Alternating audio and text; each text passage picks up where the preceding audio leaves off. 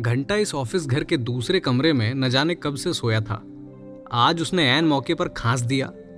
छोगमल के चुंबनोदत्त मुँह की तनी हुई कमानी उतर गई तुरंत। उधर कौन है? बिजली बोली। घंटा आज यहीं सोया है खाकर। और आप दया करके इस हार और रेडियो का बिल भेज दीजिएगा। क्यों क्यों? छोगमल का चेहरा और भी उतर गया। क्या बात हुई? घंटा को आज फिर एक नाटकीय कांड करने का अवसर मिल गया है, प्रकट होकर बोला। और कैमरे का भी। फिर कमरे के बाहर निकलते हुए बंगला में कह गया अपनी बिजूदी से, आर तुम्हार मैनेजिंग डायरेक्टर साहब के बोलो माज खबर अन्य कौन जन जाएगा तलाश करे हैं। बिजली ने झिड़की दी, जा जा।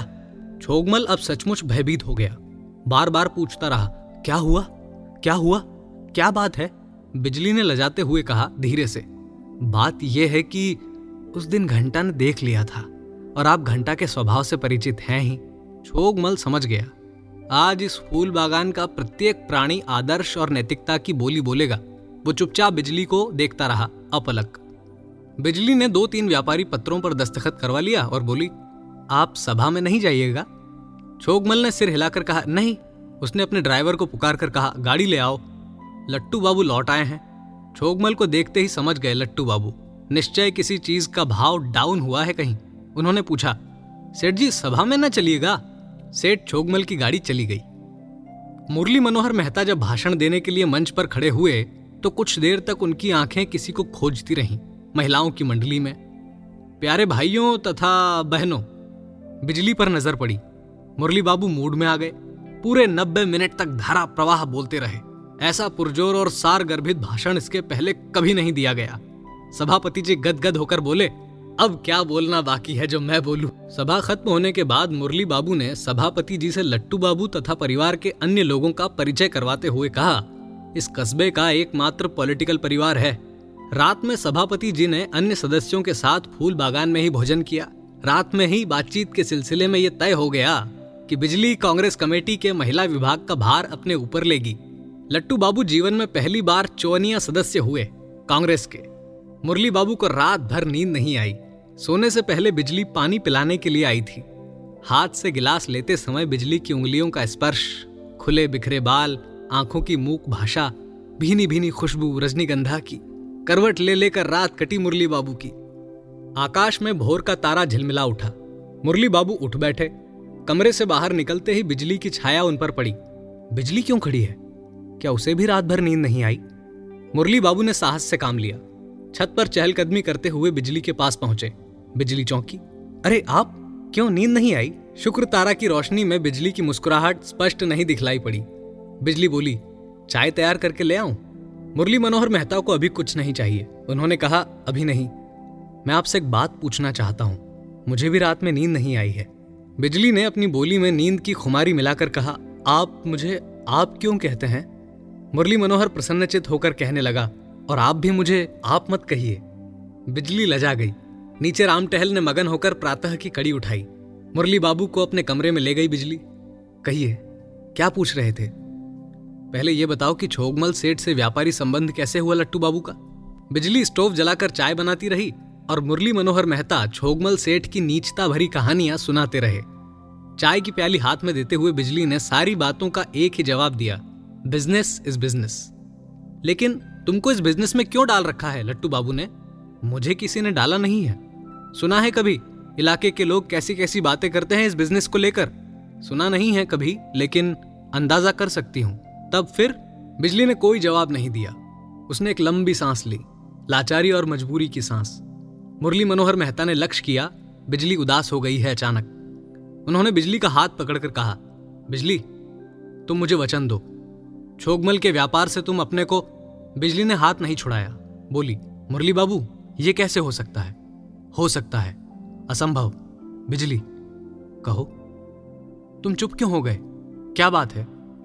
बिजली बिजली बिजली मुरली मनोहर का हाथ छुड़ाकर धीरे से खड़ी हो गई।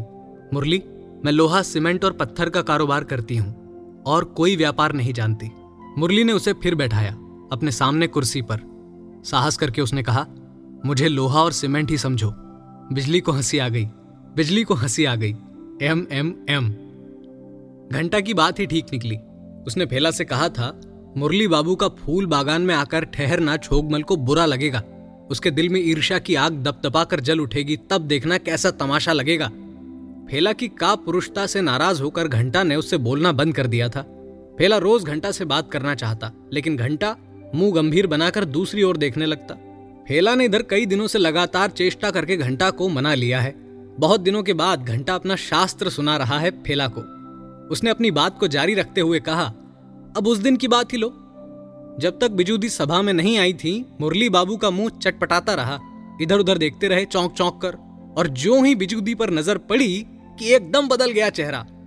मैंने पूरे दो घंटे तक अध्ययन किया सच कहता हूँ, फेला भाषण देते समय मुरली बाबू की आँखें बिजुदी की आँखों से बंधी हुई थी लगातार। इसको क्या कहते हैं, जानते हो? इसको कहते हैं दृष्टि भोग। फेला को ऐसी बातों में रस नहीं मिलता है अब। घंटा की कई बातों को उसने काटने की कोशिश की, किंतु घंटा ने उसे बोलने का मौका ही नहीं दिया। फिर भी फेला ने अनुनय किया, घंटा दा, अपने घर के लोगों के बारे में, माँ बहन के बारे में?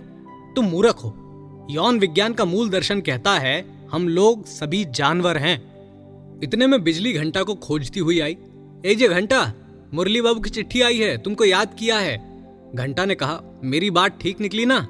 मैंने कहा था ना, मुरली बाबू पहुँचते ही पत्र भेज देंगे। इतना कहने के बाद घंटा कीर्तन की एक कड़ी गाने लगा। भालो कोरे बेंधे छी भंदुआ के प्रेमेर बांधे बेंधो छे। बिजली ने घंटा के सिर के बालों को पकड़कर ताज पर ही हिलाते हुए कहा, तोमार मतर बांधन के बेंधे यहाँ बिजली इतना जी खोल कर कभी नहीं हँसी। सभी अवाक हो गए। गृह स्वामिनी ने राम टहल से पूछा, क्या आश्चर्य? राम टहल बोला, बिजू दी गृह स्वामिनी बड़बड़ाई। तीन दिन से मुँह लटका कर सोई थी और आज हंसती है। राम टहल बोला, कोनो चिट्ठी आई है, डाक लेकर गया तो सोई हुई थी। गृह स्वामिनी और राम टहल ने एक दूसरे को देखा, सचमुच, बिजली को कुछ हो गया है, एक नई अनुभूति, नया जैसा सब कुछ लग रहा है। किसी के नाम में भी इतना जादू हो सकता है, बिजली को नहीं मालूम था। वो घंटा से एकांत में बहुत सारी बातें करना चाहती है। वो अब सीमेंट और लोहे से समय बचाकर कविता की किताब पढ़ना चाहती है। वो घंटा से कोई ऐसी किताब मांगना चाहती है जिसमें पुरुष पुरुष पुरुष और मुरली। घंटा उससे दो तीन साल छोटा है। पिछले कई वर्षों से बिजली ने घंटा से जी खोलकर कोई बात नहीं की। इसके पहले दोनों को एक दूसरे का इतना ख्याल था, दोनों में इतना मेल था कि राम टहल ने पलटू बाबू से जाकर कहा था, बड़े घिनौने होते हैं ये लोग। फेला को माँ ने नीचे बुलाया। आकर मेरी एक चिट्ठी लिख दे। फेला जब नीचे गया तो दोनों जी खोल कर हंसने लगे। घंटा ने कहा, ओ बाबा, मुरली बाबू के लेमन चूस का प्रभाव इतने दिनों के बाद पड़ा है। बिजली ने जवाब दिया, तुम्हारा मुरलीदा मूर्ख है, महामूर्ख। घंटा बोला, क्यों? प्रीति की रीति जाने ना। एकदम नहीं जानता। तुम ही जानो। ना, तुम्हारी किताब कहाँ है? घंटा ने निकाल कर दिया, यौवन पथे। बिजली अपने कमरे में लेटी चुपचाप अपनी तस्वीर बना रही है अपने मानस पटल पर।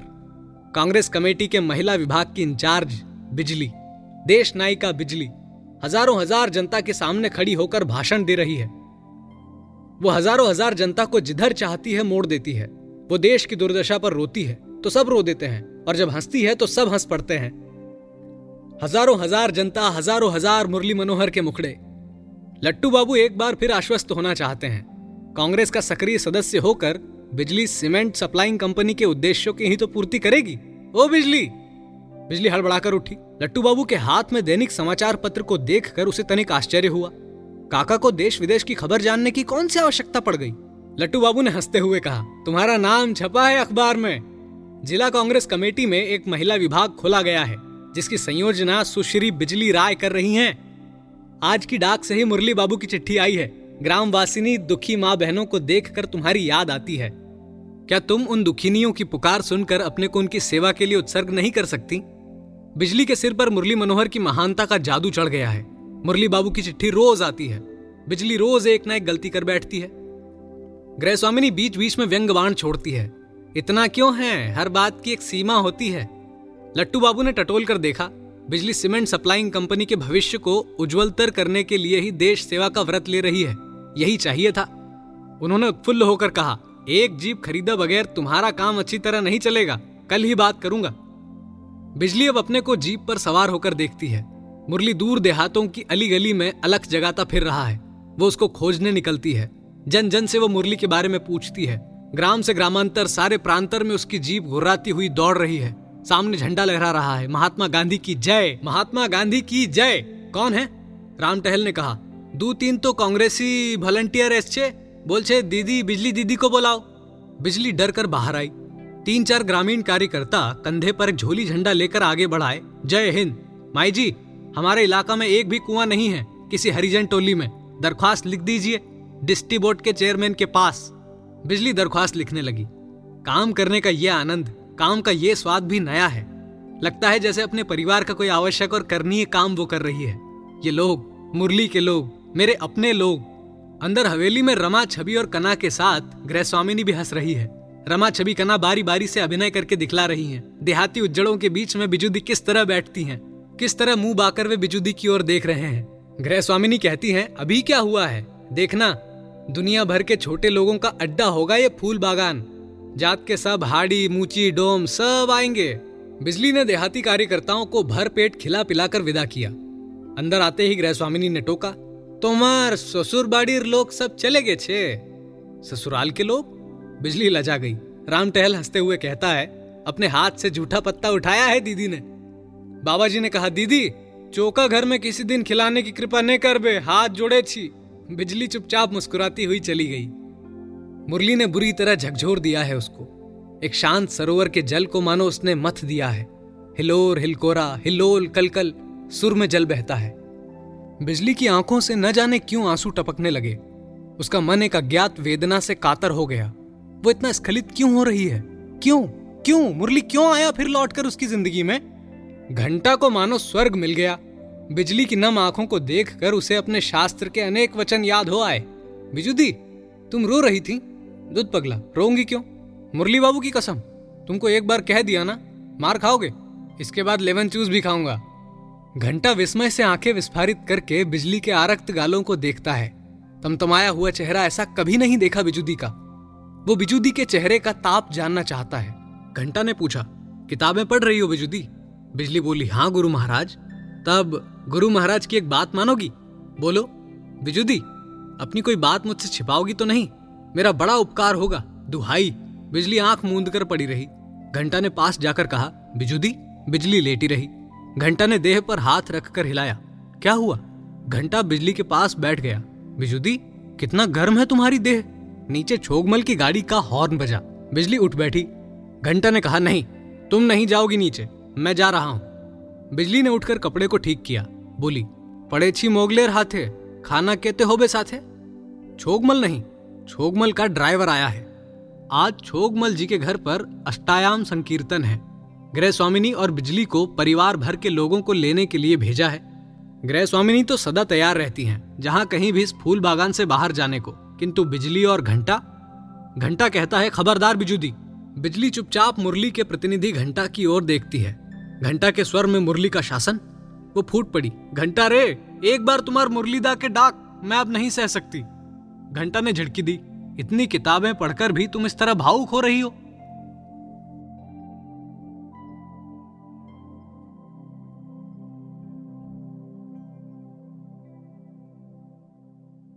ऐसी ही इंटरेस्टिंग किताबें कुछ बेहतरीन आवाजों में।